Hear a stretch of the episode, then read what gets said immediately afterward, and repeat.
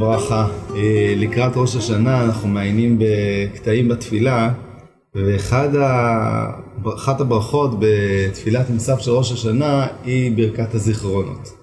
הזיכרון הוא נושא מאוד מרכזי בראש השנה.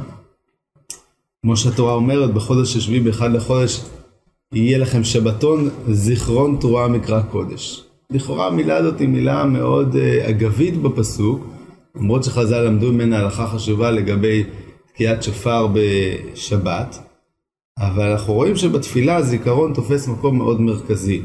יעלה ויבוא, ראש השנה מוזכר כיום הזיכרון הזה, אה, שזה לכאורה האלמנט המרכזי יותר אה, ביום. מה הכוונה אה, שהקדוש ברוך הוא זוכר ביום הזה? מה, מה נזכר בו? אז כשאנחנו מעיינים בתוך התפילה, אנחנו מגלים כל מיני דברים מפוזרים לכאורה וכמה אלמנטים של זיכרון שצריך להבין את משמעותם. הברכה פותחת, אתה זוכר מעשה עולם ופוקד כל יצורי קדם. כבר במשפט הראשון אנחנו רואים שהתפילה זורקת אותנו רחוק רחוק אחורה. הזיכרון הוא לא זיכרון רק של המעשים שלנו, אלא זיכרון של אה, בריאת העולם כולו. ואז מתחילים כל מיני באמת אה, אזכרות מאוד רחוקות. אתה זוכר את כל המפעל, גם כל היצור לא, לא נכחד ממך, הכל גלוי בידו לפניך. אה, מזכירים את נוח, מזכירים את אברהם אבינו, מזכירים את עם ישראל במדבר. כל מיני זיכרונות מאוד מאוד רחוקים, שהם בוודאי זיכרונות חשובים, אבל השאלה מה הם קשורים לתפילה שלנו ומה הם עושים בתוך ראש השנה, איך הם נוגעים ליום הדין שלנו. אולי עוד כמה הערות בתוך הניסוח של הברכה, למשל, הכל גלוי וידוע לפניך השם אלוקינו, צופה ומביט על סוף כל הדורות. דבר שאני התלבטתי בו, עדיין מתלבט בו, האם הברכה מדבר על צופה ומביט על סוף כל הדורות קדימה או אחורה? לכאורה בברכת זיכרונות הדת נותנת שהצפייה היא למרחוק לאחור. למה זה כל כך משנה? למה הדבר הזה הוא כל כך משמעותי בשביל uh, המתפלל, בשביל האדם שנכנס לדין? מה קרה עד סוף כל הדורות? מה קרה בימי חנוך? מה קרה בימי קורח?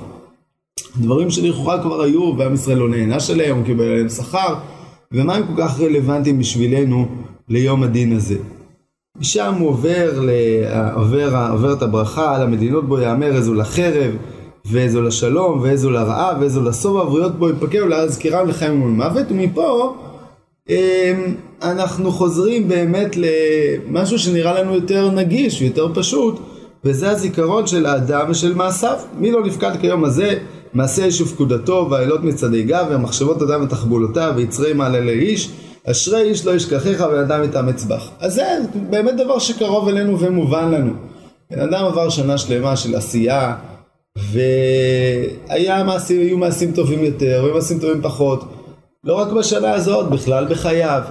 אה, וזה דבר שאנחנו רוצים להזכיר אותו, רוצים להיזכר בו, רוצים לעשות עליו חשבון נפש, רוצים לבקש עליו. אז הזיכרונות הפרטיים שלנו הם מאוד מובנים לנו. אבל מה העניין של הזיכרון ההיסטורי הכל כך רחוק לדין הפרטי של האדם. מוטיב נוסף שחוזר הרבה בברכה הוא הנושא של הברית, שחוזר בהרבה מאוד פסוקים. אה, זכרתי את בריתי יעקב ואהבתי אברהם ואת אה, יצחק ואת בריתי אברהם אזכור, לארץ אזכור. אה, טרף נתן לי רעב יזכור להם בריתו, ויזכור להם בריתו.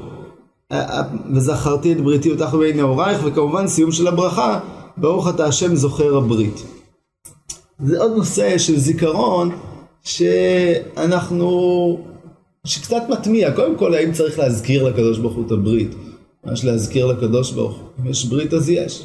ואיך בכלל הברית הזאת עובדת? זה שאברהם כרת ברית אה, עם הקדוש ברוך הוא, באיזה מובן הדבר הזה משפיע על הדין של האדם הפרטי שבא לפני הקדוש ברוך הוא להתפלל ולבקש על עצמו ועל משפחתו? איך הברית הזאת אמורה להשפיע? בגלל שכתבו חוזה? בגלל שאמרו פעם איזשהו משהו? בשביל לענות על כל השאלות האלה ביחד, אני חושב לתת הקשר יותר אה, ברור בכלל לנושא של הברכות, אה, של הזיכרונות, צריך להבין את המשמעות של זיכרון. זיכרון, ואני חושב שזה דבר שאנחנו היום מאוד מבינים אותו, זה לא רק נוסטלגיה. זיכרון זה דרך, זיכרון זה זהות. זיכרון קשור ל-DNA שלנו כעם וגם כאנשים פרטיים שחלק חלק מהסיפור אה, הגדול הזה. כמו שהקלישאה אומרת שעם שאין לו היסטוריה אין לו עתיד, כמו הרבה קלישאות גם הקלישאה הזאת היא נכונה. נדבר גם על זה תכף.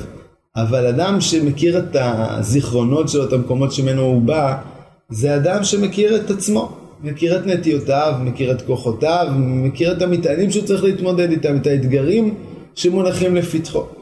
ובן אדם שהוא תלוש, שהוא חסר זיכרון, אז הוא בודד, אז הוא באמת אה, אדם שהוא לא חלק מסיפור, ואז באמת המעשה שלו נבחן בצורה מאוד מאוד מקומית.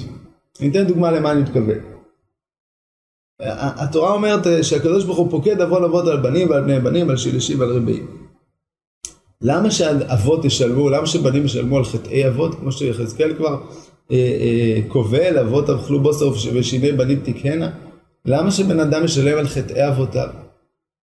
אז ההבנה הפשוטה היא שבאמת אדם הוא לא אה, נולד לתוך ואקום, לתוך דף חלק, לתוך עולם ריק. אדם באמת ממשיך איזושהי דרך, וכשהאבות עשו חטאים, בואו לא נאשים את אבותינו חלילה, אבל כשאנחנו עושים חטאים, הילדים שלנו צריכים להתמודד עם החטאים האלה. ניקח משל כמובן מהעולם המאוד ממשי, אה, דבר שעוד מעסיק אותנו מאוד בימים האלה, כשאתה לוקח בתקציב המדינה הלוואה של מיליארדים, מישהו יצטרך להחזיר את ההלוואה הזאת, אז זה דבר יחסית פשוט.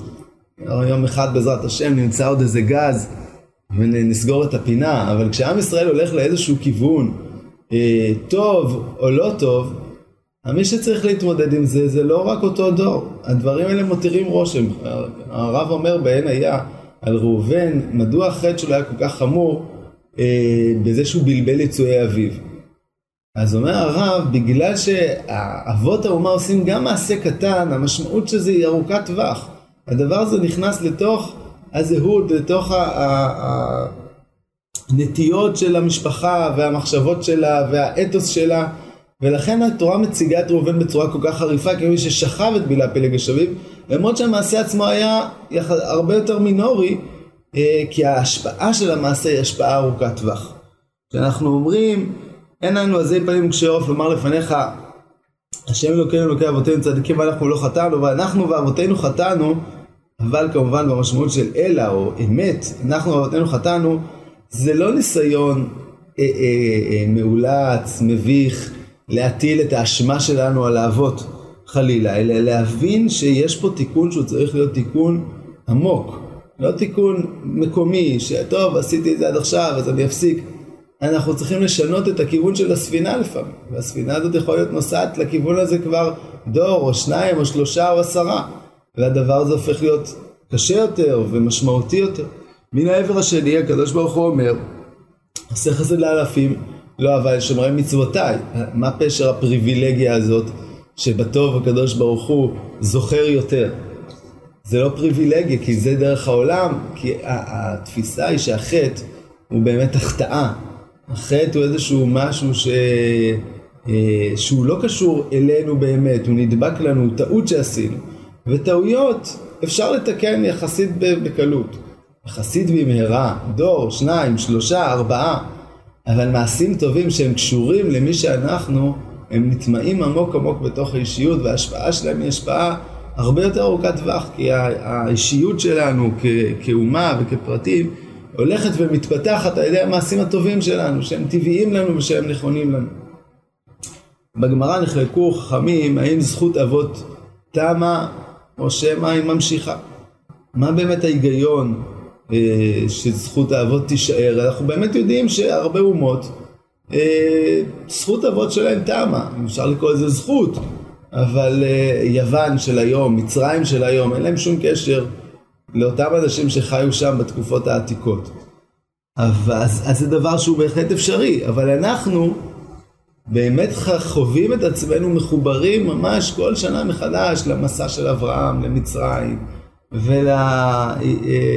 ולקושי של יצחק עם, עם בניו, ולגלות של יעקב, ויוסף ואחיו, ואנחנו יוצאים עם ישראל ממצרים, וחייב אדם לראות עצמו כאילו הוא יצא ממצרים, והקשר הזה הוא קשר שהולך ונמשך, ובגלל זה הוא חלק כל כך עמוק מהזהות שלנו, ואז אנחנו באמת אה, ראויים להישפט במבט ארוך טווח, מתוך קשר לאבותינו, אבל אנחנו ואבותינו חטאנו, ואנחנו ואבותינו גם התקדמנו וצמחנו.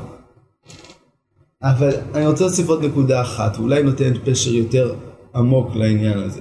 הזיכרון הוא לא רק זיכרון היסטורי, העובדה שבן אדם נזכר ביום הראשון, ההיזכרות הזאת בתקופה העתיקה היא לא רק נוסטלגיה, אמ, זה זיכרון מאיפה אתה מגיע, וכשאתה נזכר מאיפה אתה מגיע, גם ברמה יותר פרטית של מש, משפחתית, אתה יודע איפה הסבים שלך, אתה יודע מאיפה המשפחה שלך מגיעה, מאיפה נפגשו כל הצדדים, אז אתה גם מבין לאן הסיפור הזה הולך. כשאתה נזכר בזכות אבות, אתה לא רק מזכיר לקדוש ברוך הוא תזכור יש ברית. אתה נזכר בעצמך בפשר של הברית הזאת. כי כשאתה זוכר אחורה את מעשה אבות, אתה מבין לאן הסיפור הזה צריך ללכת. לכן אני חושב שכשאנחנו אה, אומרים צופה ומביט עד סוף כל הדורות, זה גם קדימה. הרמח"ל מדבר על שתי הנהגות שיש בעולמו של הקדוש ברוך הוא. הנהגת המשפט, שהיא מתייחסת לחטאים ולמצוות שבן אדם עושה. כשהוא עושה חטא, הקדוש ברוך הוא מיישר אותו, כשהוא עושה טוב, הקדוש ברוך הוא מקדם אותו. זה שכר ועונש באופן מקומי, אבל יש גם את הנהגת האיחוד. הנהגת האיחוד קשורה לאן העולם צריך להתקדם, וכשבן אדם מתחבר להנהגת האיחוד, אז האפשרויות שלו הרבה יותר עמוקות. הוא באמת מזהה את עצמו בצורה הרבה יותר אמיתית והרבה יותר עמוקה ומבין את עצמו. ועם הזיכרונות האלה שאנחנו מזכירים לקדוש ברוך הוא, אבל בעצם גם מזכירים אותם לעצמנו, אנחנו זוכרים את הברית, אנחנו זוכרים לאן הדברים אמורים להגיע, מאיפה הם התחילו ולכן גם לאן הם הולכים. אני אסיים במשנה בראש השנה, המשנה אומרת בארבעה פרקים העולם נידון, בפסח על התבואה, בעצרת על פירות האילן, בראש השנה כל באי עולם עוברים לפניו כבני מרון. ובחג נידונים על המים. כל התאריכים האלה הם לא תאריכים של סוף, הם כולם תאריכים של התחלה. בפסח מתחילה התבואה לצאת, בעצרת פירות האילן, בראש השנה זה יום בריאת העולם, ולא חלילה יום סופו, ובחג זה יום תחילת הגשמים. אנחנו, על, על מה אנחנו נידונים? על השנה שהייתה או על השנה שתהיה? אם זה היה השנה שהייתה, היינו צריכים אה, לכאורה ל, ל, בקיץ ל, להישפט על, על הגשמים שהיו. אבל אנחנו, המשנה מלמדת אותנו שהמשפט הוא בהתחלה.